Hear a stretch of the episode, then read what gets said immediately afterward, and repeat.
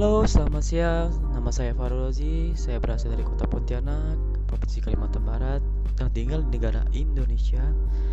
Ya, saya sangat tertarik banget dengan membuat podcast tentang ngegame bro. Dan podcast saya akan menjelaskan tentang trik, tips, dan menganalisis turnamen baik dari IPS, Mobile Legend, dan yang lain-lain. Yap, sampai jumpa di podcast saya berikutnya. Terima kasih.